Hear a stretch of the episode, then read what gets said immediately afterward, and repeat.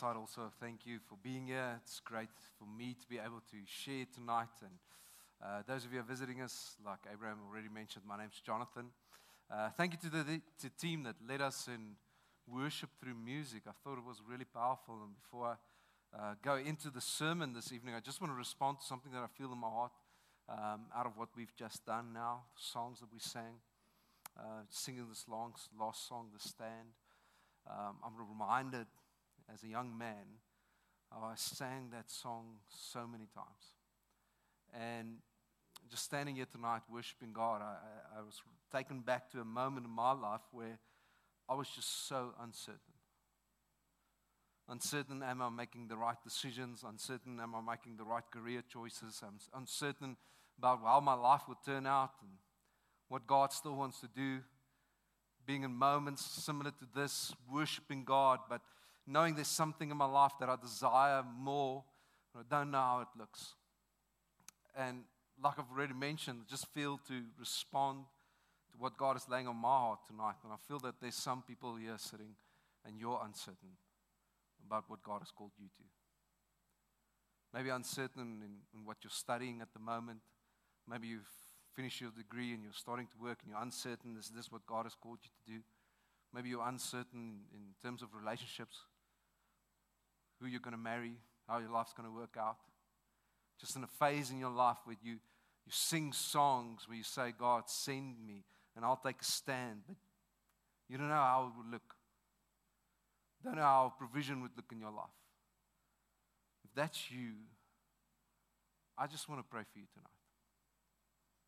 There's a part of me that want to say, it's okay. You don't have to have everything figured out. But I do believe God wants to tell you tonight, I'm with you. And that's enough. You might not know how tomorrow looks. You might not know how the next five years look. You might not know what God is still going to do through your life.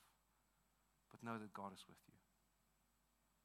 So if that's you, would you stand up, not to embarrass you, just a moment to say, God, I want to acknowledge that you're seeing me, know where I am.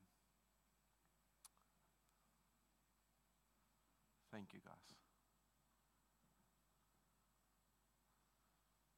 If you're sitting near someone that's standing now, don't you want to stretch out your hand? And if you're standing, I believe this is not just a prayer for you, I believe this is God acknowledging that He knows what's happening in your heart. And He has your life in His hand. So, would you stretch out your hand? Just open your hands in front of you. This is an old song that's such a powerful prayer. Lord, you give and take away, but my heart will choose to say, Blessed be your name. Open hands in front of you. This is what we declare tonight. We don't know how it look. We don't know what you're going to do. We don't know what you're going to give. We don't know what you're going to take but my heart will choose to say, Blessed be your name. So let's pray.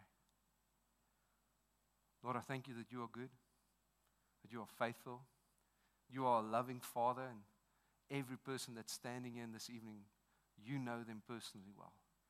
You created their inmost being, and you've written down the days of their lives long before in the book of life. And Lord, you know exactly what you've called them to. You know exactly what lies ahead for them. And Lord, you've, from your nature, is good things planned. But Lord, you also know us and know as people that we go through seasons of uncertainty and doubt. With the cares of this world, glutters our hearts and our minds. Struggle to, struggle to hear your voice, Lord. And I pray this moment in this venue that you would, by your grace, send your spirit. By your grace, would you come and touch their hearts now? Would you quiet down all the thoughts and all the uncertainties and all the things that, all the concerns, Lord, all the questions? And would you just make them aware of your presence? May you bring your peace. And Lord, as they're standing in front of you, May you guide their steps. May you lead them, Lord. May they come to experience you as a, as a provider. May they experience you as a miracle worker. May they experience you as a father that gives to his children good gifts. But Lord, in your timing and in your will, may your perfect will come over their lives. Lord, may you make them aware of your presence tonight. And we just speak by the authority of Jesus a blessing over the desires of their hearts, the calling that you've placed to them, Lord. I pray now a blessing and protection over them that nothing of the enemy will come and steal that what you've planned for them. And when you move, God, that they will know it's you that's moving and that they will move in confidence, knowing it's you pulling them forward. So, Lord, may you open a way, even in those areas where it doesn't seem to be a way. And may they experience you going ahead of them, preparing the way and the place that you've predestined for them. I thank you for their lives, Lord. I thank you for your perfect will. And we pray, Lord, may your kingdom come for the sake of your name in their lives. And just before you sit down, would you pray a personal prayer? Say, God, I trust you. I choose to trust you. Amen. Amen.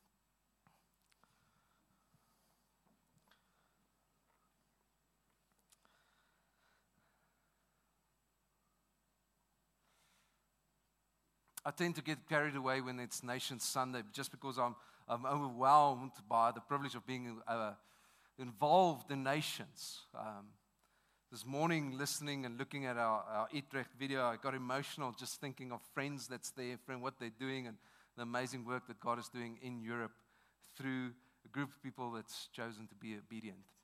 And sitting here tonight, I want to encourage you.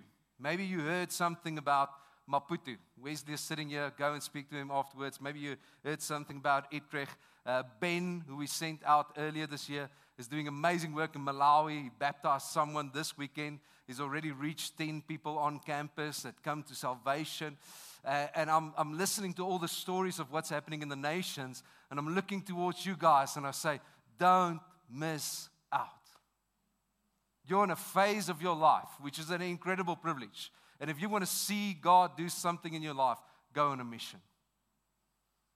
Decide tonight that you want to go on a mission next year to Utrecht.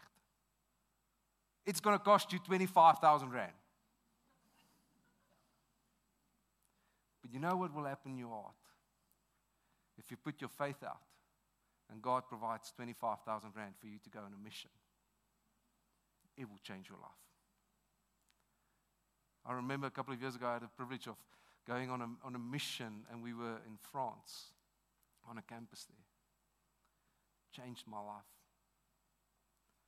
We try to speak to people, and they're so far from God. You just mention the name God, and they walk away. It stirred something inside of me.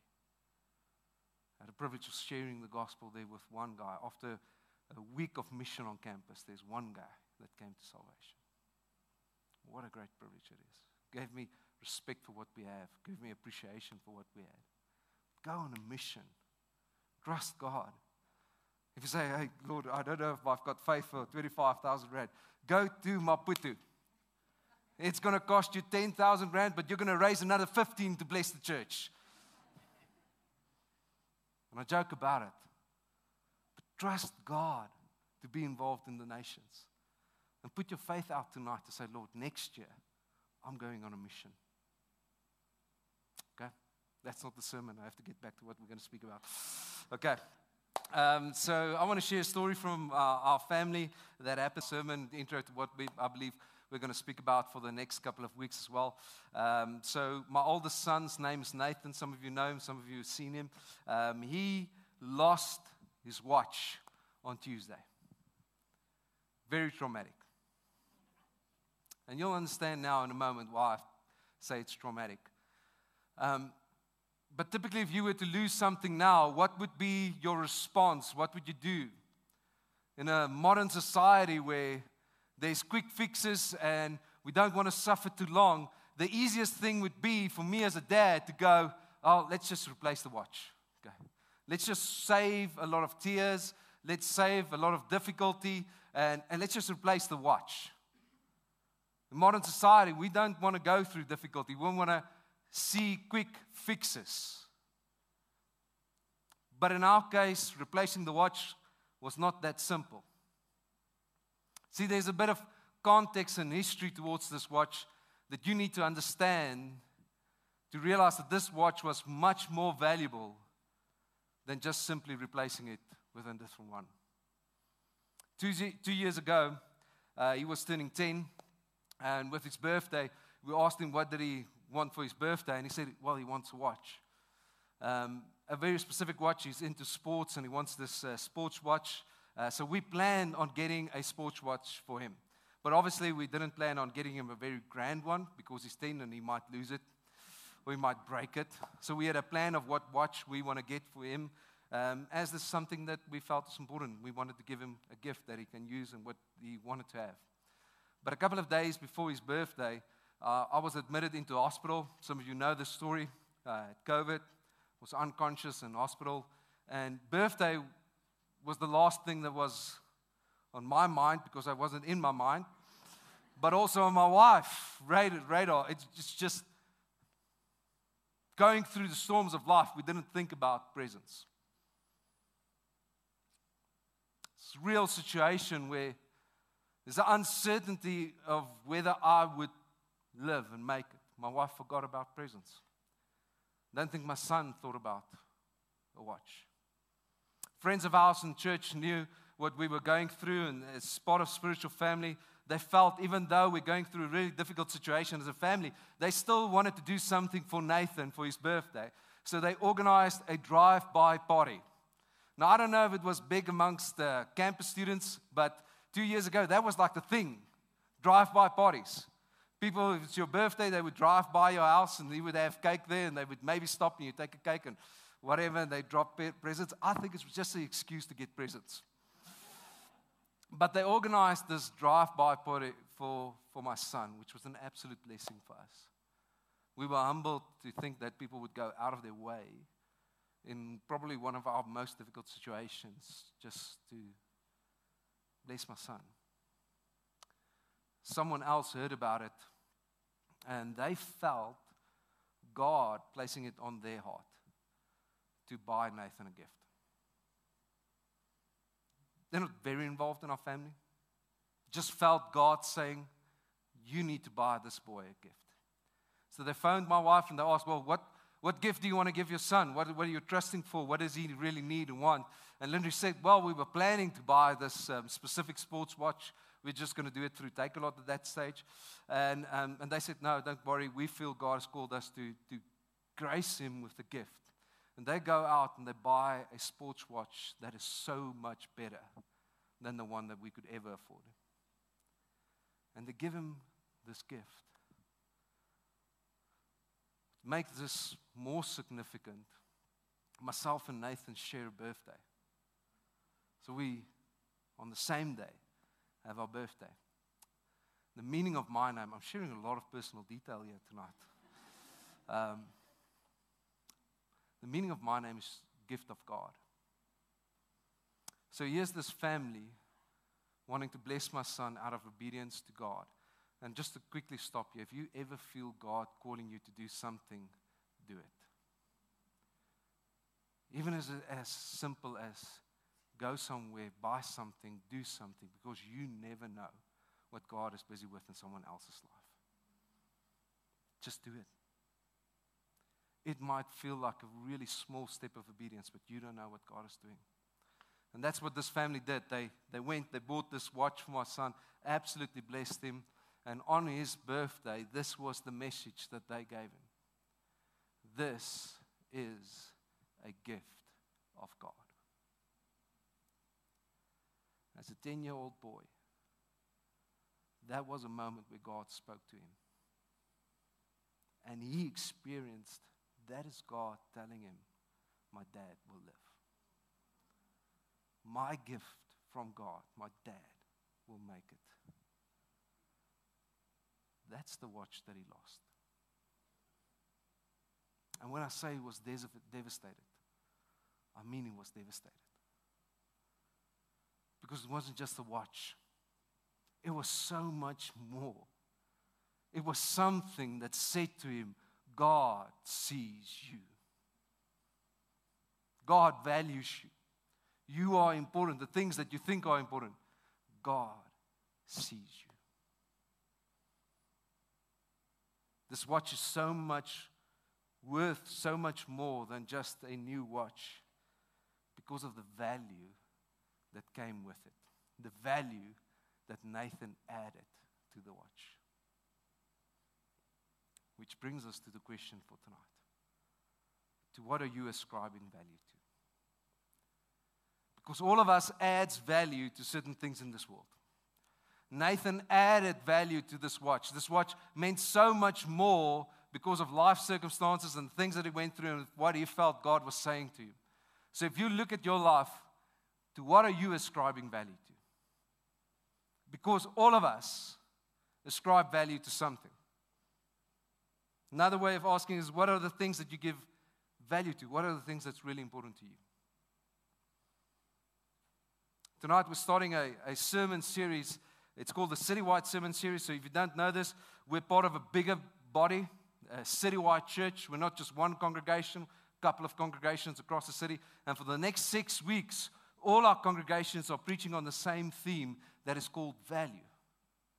Because we believe God wants to speak into this theme for us as an every nation citywide church. Because value is important. What you ascribe value to is incredibly important. And Jesus regularly and on different occasions taught his disciples on what they should value. Jesus spoke about value quite a lot different ways, but he taught his disciples, and I believe God is still teaching us today what we should value.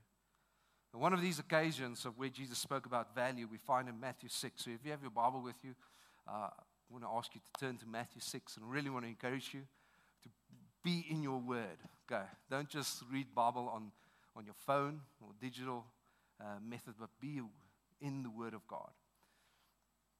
Matthew 6. This is uh, part of the Sermon on the Mount where Jesus spoke to a large crowd that came to, to listen to him, and it's part of a, a greater sermon that Jesus is sharing. We're going to look at these three verses of part of this bigger message that Jesus is sharing with them. But before we do this, let's uh, pray together. So, Lord, we thank you for your word. We thank you that we have the privilege of not just reading your word, but also to experience your spirit minister to us through your word. And Lord, as we humble ourselves tonight in front of your word and onto your word, Lord, I pray that you would come and that you would bring truth to our lives. I pray that you would, within your grace, speak to our hearts. Lord, the things that you want to bring to light, the things that you want to expose, Lord, we pray that you do it in a merciful and gracious way. But Lord, I pray also that you would help us to respond to your word in a way that's honoring unto you.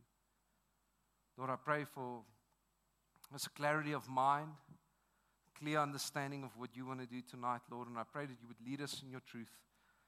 Just protect us against any form of deception. We thank you for this moment, Lord, and we pray, may you be honored and glorified through our time in your word. Amen.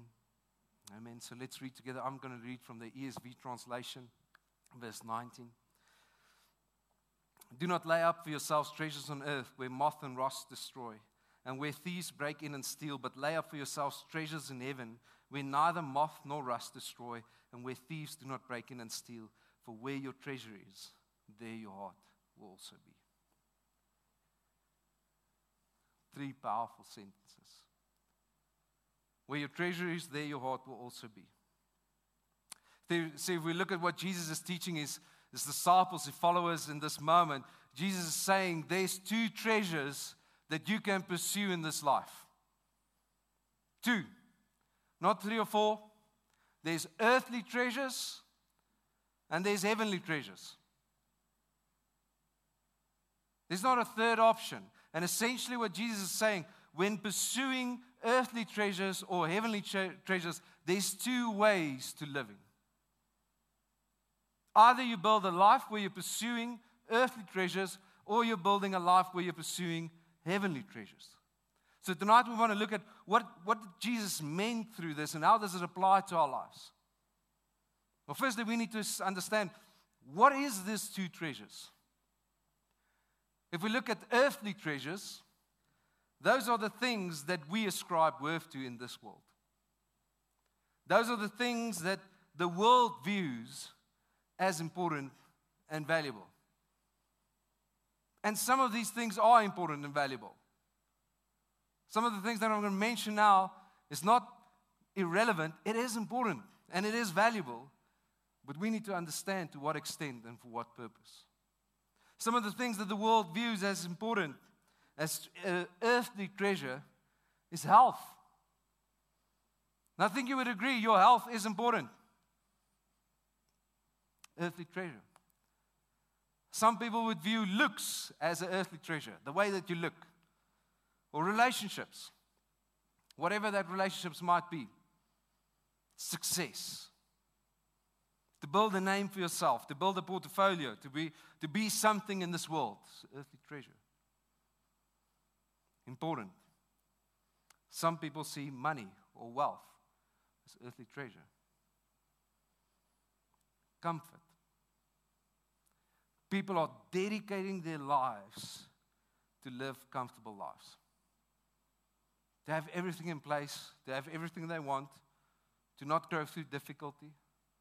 Comfort can be an earthly treasure. Security. Having everything that you need and having the ability to control any outcome social status and popularity, earthly treasure, to be accepted and affirmed, to feel important, and pleasure. Pleasure can be an earthly treasure. There's this message of just you live only once, enjoy your life, it's all about you. Live for the moment. It's earthly treasure. Being happy and enjoying life can be one of your main pursuits in this world. And these things are important, they are valuable, but again, to what extent and for what purpose? Because Jesus says there's heavenly treasures. And what makes heavenly treasures different than earthly treasures is these are the things that God views as valuable. We don't ascribe value to it, God ascribes value to it. This side, the world ascribes value, and this side, God ascribes value.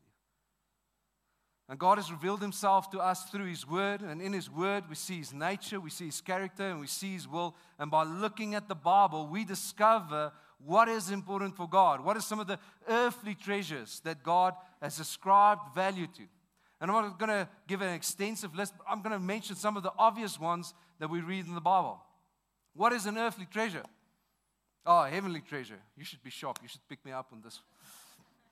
What is a heavenly treasure? What are some of the things that God values above other things? Well, firstly, God values his honor. And I know saying that might sound as if God is self centered, that God is concerned about his own honor. Well, he is, because there's no one like him. There is nothing and no one else like God. So if God were to go in any sense and diminish himself, he would cease to be God. And his holiness and his worship and his honor is important to God. It should be important to us because there's no one like him. I'm preparing for, for this message. I was just struck again at how familiar we've become in society just with the names Jesus and God.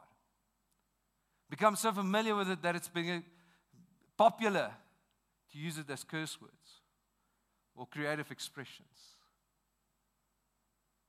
But in eternity, there's a legion of angels that goes, Holy, holy, holy is the Lord, God Almighty. Holy means there is nothing and no one like Him. His holiness and His honor is important for Him, His kingdom is important for Him. Jesus came to this world to establish his kingdom. God wants to see his kingdom being established in our lives and through our lives. God wants nations to be reached by the good news of the gospel. It's important to God. It's an earthly treasure. Your soul is an earth, a heavenly treasure. Your soul is something that God ascribes value to. What happens in your soul is important to God. In certain cases, I feel it's more important for God than for us. God is more concerned about our soul than we might be. Your eternal destiny is something that God values deeply. What happens to you after this life is important to God. Your personal holiness is important to God. So much so that God, in His sovereign will, will sometimes allow certain things in your life in order to deal with certain things. God is more concerned with your holiness than your happiness. I know it's tough to hear this, but it's important. God wants to transform you back into the image of His Son. He's concerned about your holiness, the way, the purity by which you're living. God is constantly shaping us and using us. God is concerned about other people. God ascribes value to other people.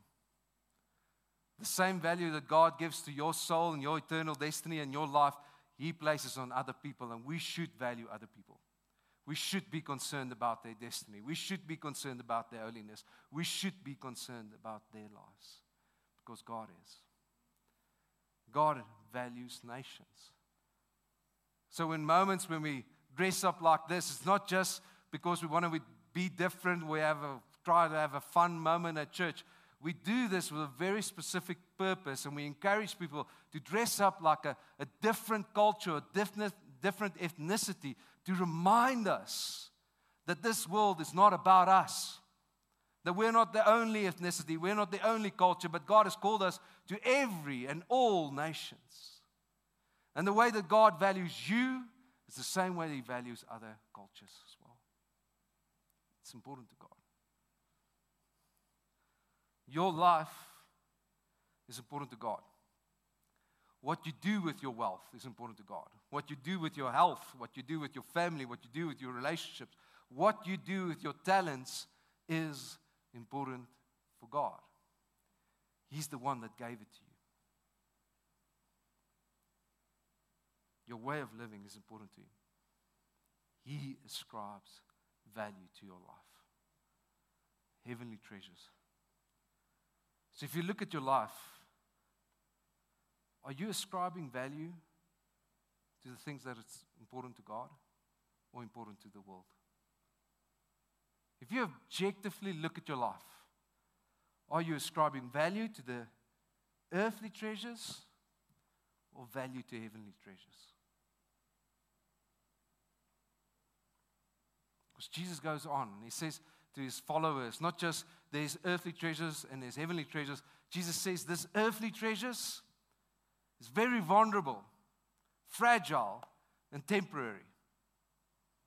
Moth and rust can come and destroy it, it can be stolen. And I'm sure that you would know that all of the things that I've mentioned on this side of earthly treasures can change in a moment. It can be taken away in a moment. You can lose it in a moment. It is fragile. It's not lasting. It might be important, but it's not lasting. And some of it, we're really honest, is worthless. In eternity, you're not going to be praised for the amount of Instagram followers you have. There's not going to be a group of angels that's going to come to you and says, "Hey, matey, I want to find out how was it to have Instagram." Man, I wish we had it in heaven would have loved to post a selfie with Jesus.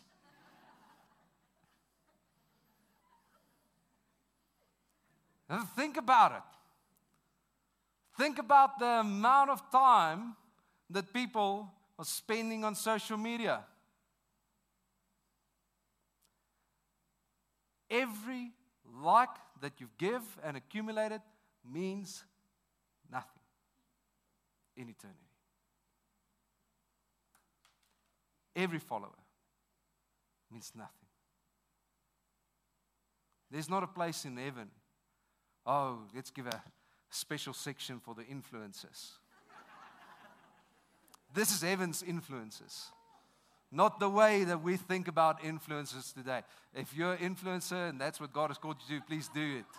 But do it for His purpose. But in heaven,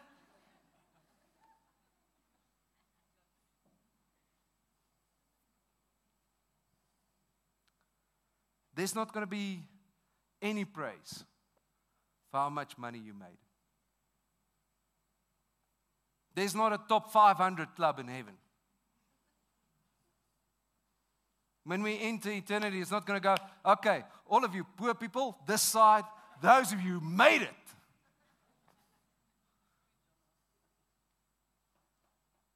Having money in eternity means nothing.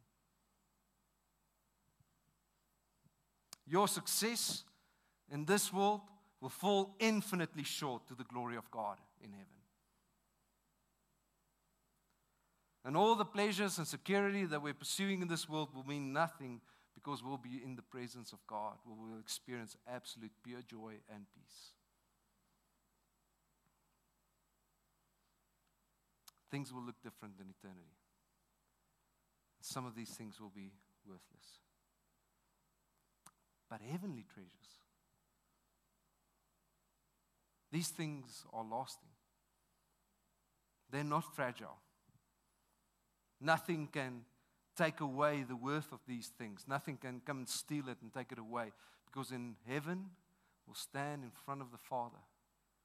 And then we'll be able to hopefully stand with other people with us. What you did in this life to help that person know Jesus will be recognized in heaven.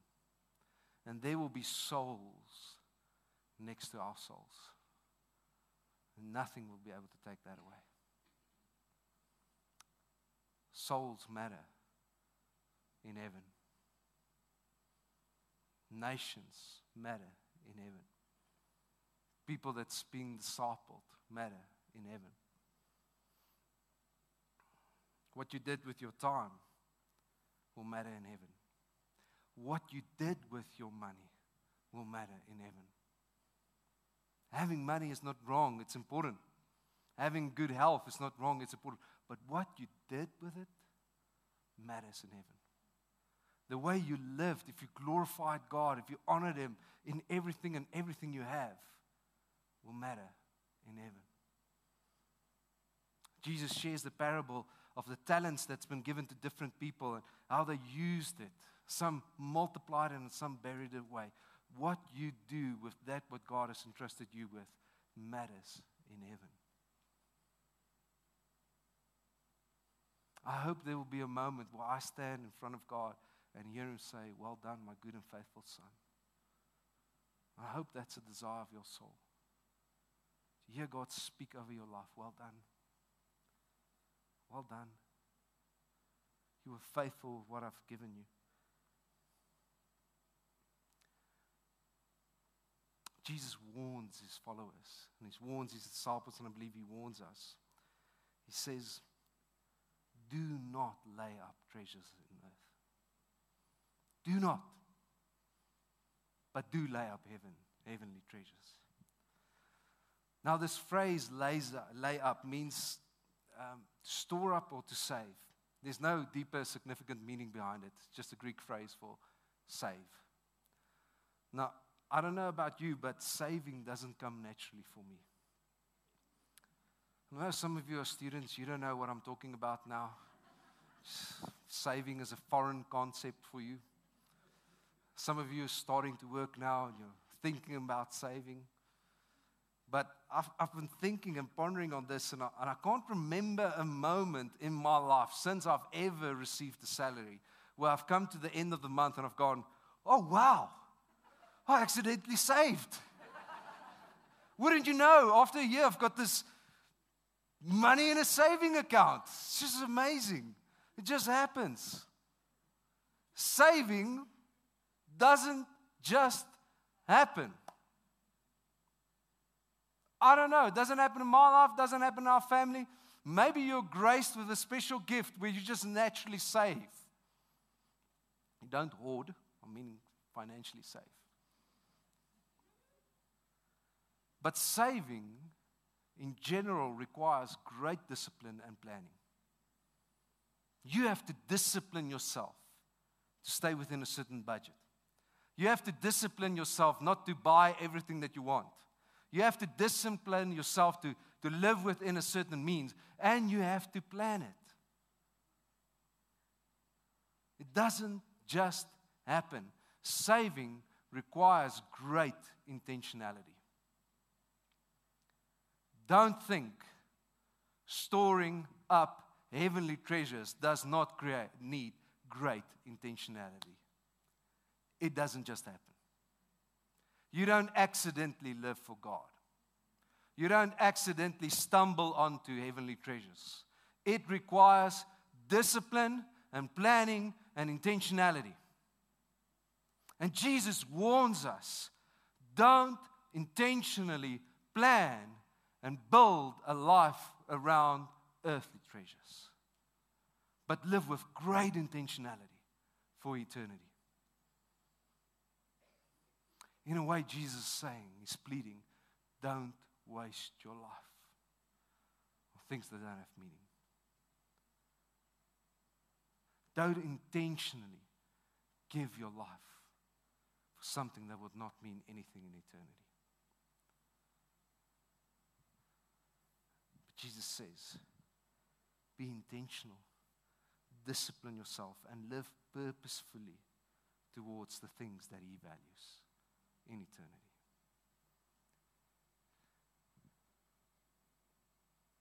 How intentionally are you living? I have a concern for my own life and for the life of our church that we just go through the motions of this world. That we go through a moment like this, and tomorrow we enter into that day and we go through everything of tomorrow, and then we just go from day to day, from week to week, to month to month, to year to year, and before we know it, five years are gone. I'm asking the question for myself Am I living with real intentionality every day? How intentionally are you living? Because a life that is intentionally seeking earthly treasures is ultimately a lifestyle that's all about you. But a life that is intentionally seeking heavenly treasures, that what God ascribes value to, is all about God. So having health, friendships, family, money is not bad. It's valuable and it's important if it's for God. Then it carries value in eternity. I'm thinking about where you are as a person. Some of you are, are still studying and your whole life lies ahead of you. Don't wait till someday to start to value the things that God values. Don't wait until you have this amount in your bank account before you honor God through your finances. Don't wait until you have these certain relationships and then you'll start to think about purity. Don't wait. Start now, intentionally building a life that honors God.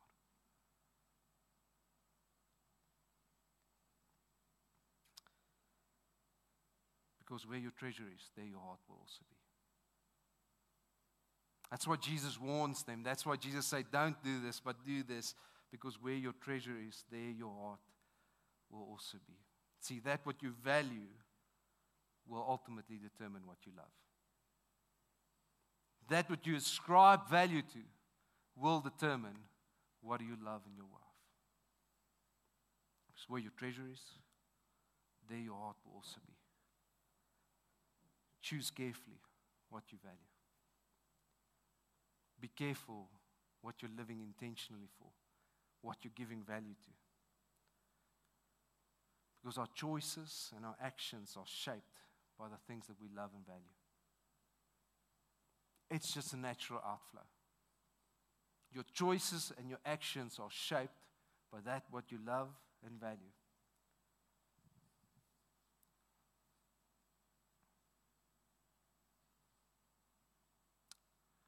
Renier said we eat nations.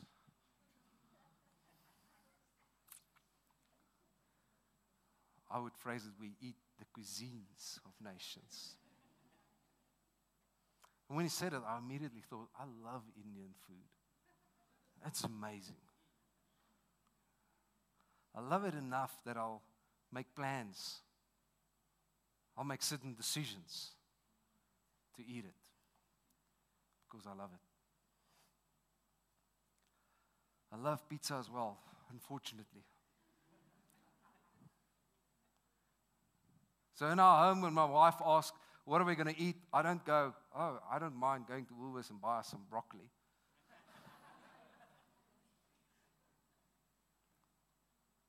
but if she would just hint that we can have homemade pizzas, I'll go, Where do you want me to go?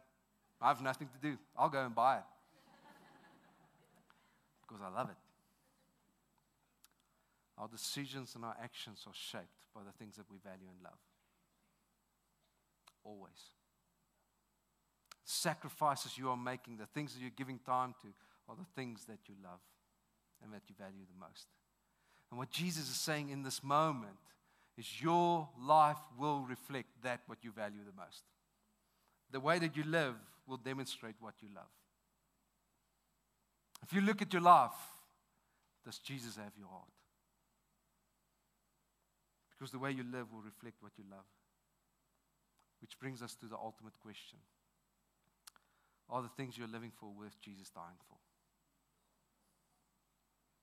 If you look at your life now and you objectively look at what you're giving value to, are the things you are living for, intentionally giving your life to, worth Jesus dying for? And this question is not designed to guilt us into doing more. This Christian is designed to help us objectively look at our life and bring perspective to what we do. Because when Jesus humbled himself and became a man, when he died on the cross for our sins, when he, he suffered the penalty of sin, when he defeated the power of sin and death, when he defeated the enemy and the forces of darkness, and when he was raised from the dead, he didn't do this so that we may experience heaven on earth. The ultimate purpose behind Jesus' life and sacrifice on the cross was not so that we may have heaven on earth. Didn't, Jesus didn't do it so that we can have easy lives. His purpose was so that we'll have heaven beyond earth. The ultimate sacrifice of Jesus was not intended so that you can have your best life now. And I know there's a gospel that's being preached that says that. But I don't see it in the Bible.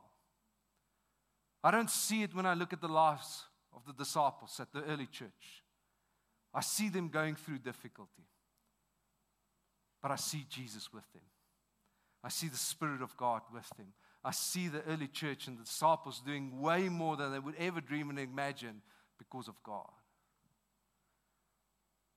In fact, Jesus said in John 16, verse 33, I've told you these things that in me you may have peace. But in this world you will have trouble. This world is inclined against God, against Jesus. So if we side and we value the things of God, we will face trouble and difficulty. But that should not discourage us. This life is not destined to be Disney World. But there's a second part of the scripture, but take heart. But take heart. I have overcome the world. You will have faced trouble. You will face difficulty if you start to value the things of God. But take heart. I have overcome the world. And Jesus gave his life for something greater than our pleasure and comfort. Jesus gave it to break the power of the lie that you are because of what you do. Jesus came to break that lie. You are successful because of what you do. You are significant because of what you do. You are loved because of what you do. And Jesus just breaks that lie on the cross. Jesus gave his life to declare that you are not defined by your successes, nor are you defined by your failures and your sins. Jesus gave his life to demonstrate your life has purpose and value because of the price that he was willing to pay. Nothing can take that away. He ascribes value to your life on the cross. Your life is significant and important, and you are defined by what He did, not what you are doing. Jesus gave His life so that we may experience mercy and forgiveness for our sins and our failures. And ultimately, Jesus gave His life so that we may experience power and the presence of His Spirit and grace to live a life that honors Him in all and every circumstances. Gave his life so that we may have his spirit and the grace to live a life that pursues heavenly treasures that glorifies him.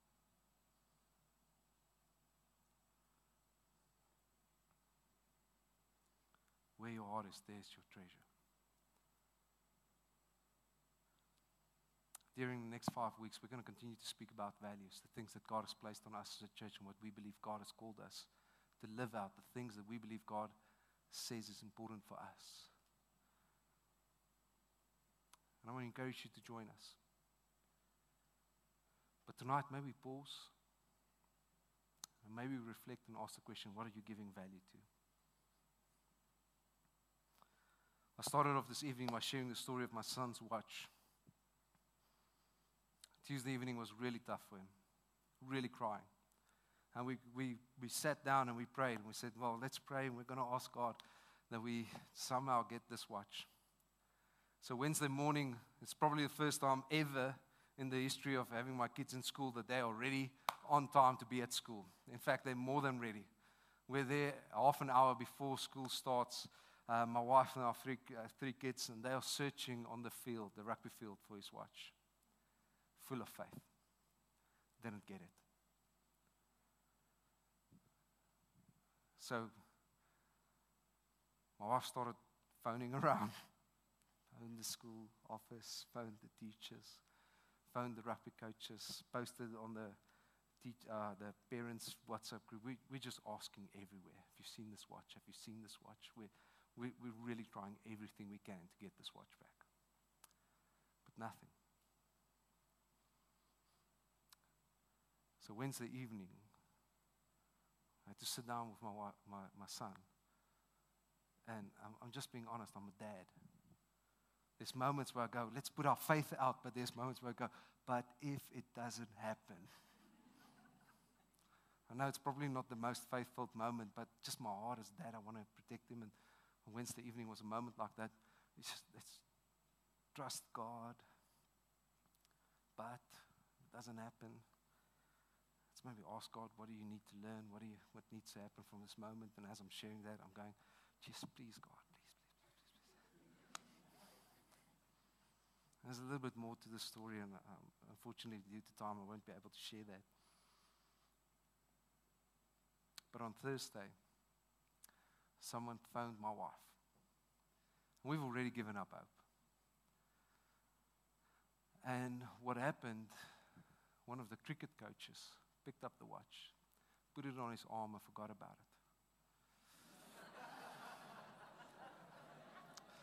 it. yep. But someone else phoned them. Their son lost his cricket shoes. So he's searching for cricket shoes. So he goes to the Snoepie Tannie. Don't know uh, what's that in English, like the catering uh, cafeteria lady. Um, he goes to her and he says, Listen, there's not somebody that by chance brought in some cricket shoes. And she goes, No. But you don't by chance picked up a watch. And he goes, Oh, yeah, yeah, I've got it. And she says, Oh, I know there's somebody searching for a watch, but I can't remember who it was. But she received a voice note And she plays the voice note to him, and he's in our church, and he goes, I know that voice. And he phones my wife. My wife's in absolute tears. And you might not understand the significance for this as a parent. My phone, my wife phones me, and she's crying, and I, I, I thought something's really bad. She says, "We have it." I'm like, "Oh, what? What do we have?"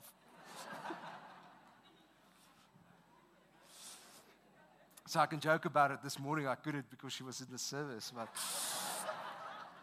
but I'm emotional. I'm honestly, I'm just overwhelmed that we got this thing back because of the value that it carries. Says, oh, this coach said I must go, go there and fetch the watch. I go to him, I go and fetch the watch, and I'm, I'm sharing with him the story. I said, Listen, Ethan, you need to know this is not just the watch, this is what this is the backstory. And sharing it, I'm crying. I think he thinks, well, it's a weird family. Just give him the watch. What a joyous moment when I gave that watch to my son. Because in that moment, not was it just a promise of God, but it was a testimony of God's faithfulness as well. And God added value to that what was already valuable. And He will probably keep that watch for the rest of His life even when it stops working, because it's a reminder not just of the promise of God, but the nature of God. God added value to that what was already valuable. If you give your life to the things that God value, He will add value. You will experience so much more from God. You will experience so much more that He has in store for you. His plans and His desires are good for you, and He wants to use your life. And if you're willing to intentionally seek the treasures of heaven, God will honor every life that honors Him. You'll probably not get everything that you want, but you will get God. And you will see God adding value to the things that He's already deemed value. Imagine what God can do through your life if you're willing to do that. Imagine what God can still do if you go, God, I'm going to value and intentionally seek things that you value. Imagine what God's going to do on campus. Do you, in your heart, believe that God can change a campus, that God can change a city, that God can change a nation? Because I think if we allow God to, He will use us. God will use you. If we're willing not just to sing the songs, send me, but to live the life that says, God, I'll value what you value.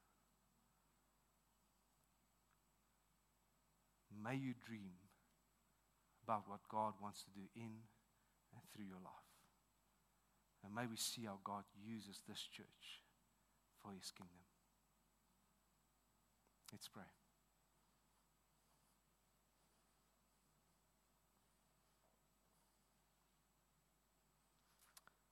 And before I just end off in prayer, I want to give you a moment just to personally reflect. Are the things you're living for worth Jesus dying for? And maybe from that question, just speak to God. Let just be honest towards God. What are you living for? What are you giving your life for? What are the things you're trusting Him for?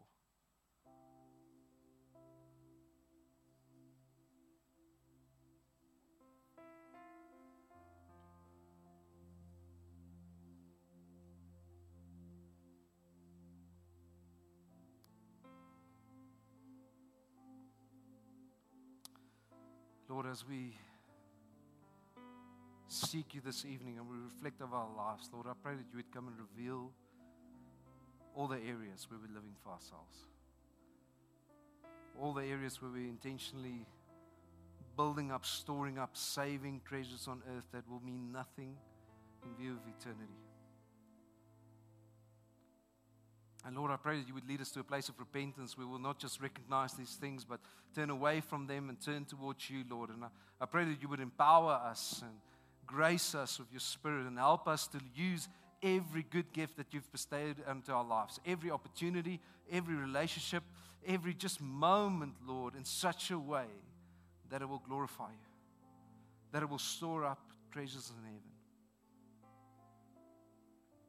Because again, Lord, we want to acknowledge it's not about us, it's about you. And Lord, as we do this, may you come and ascribe more value to our lives and what we do. We thank you, Lord Jesus, for that, what you've already done. Thank you for the value that you've already bestowed on us, Lord. And may we never become familiar with that, Lord. May we never take that for granted, Lord. But we ask also, Lord, may you help us to live from that value and from that place in such a way that it honors you. And Lord, as we do this, may more people come to know you. May you do more than what we can imagine, Lord. And may we see your kingdom come in our lives. Lord, it's our greatest privilege to know you and to follow you, Lord. And we pray, may you be glorified in and through our lives. We pray this in your wonderful name, Lord Jesus. Amen.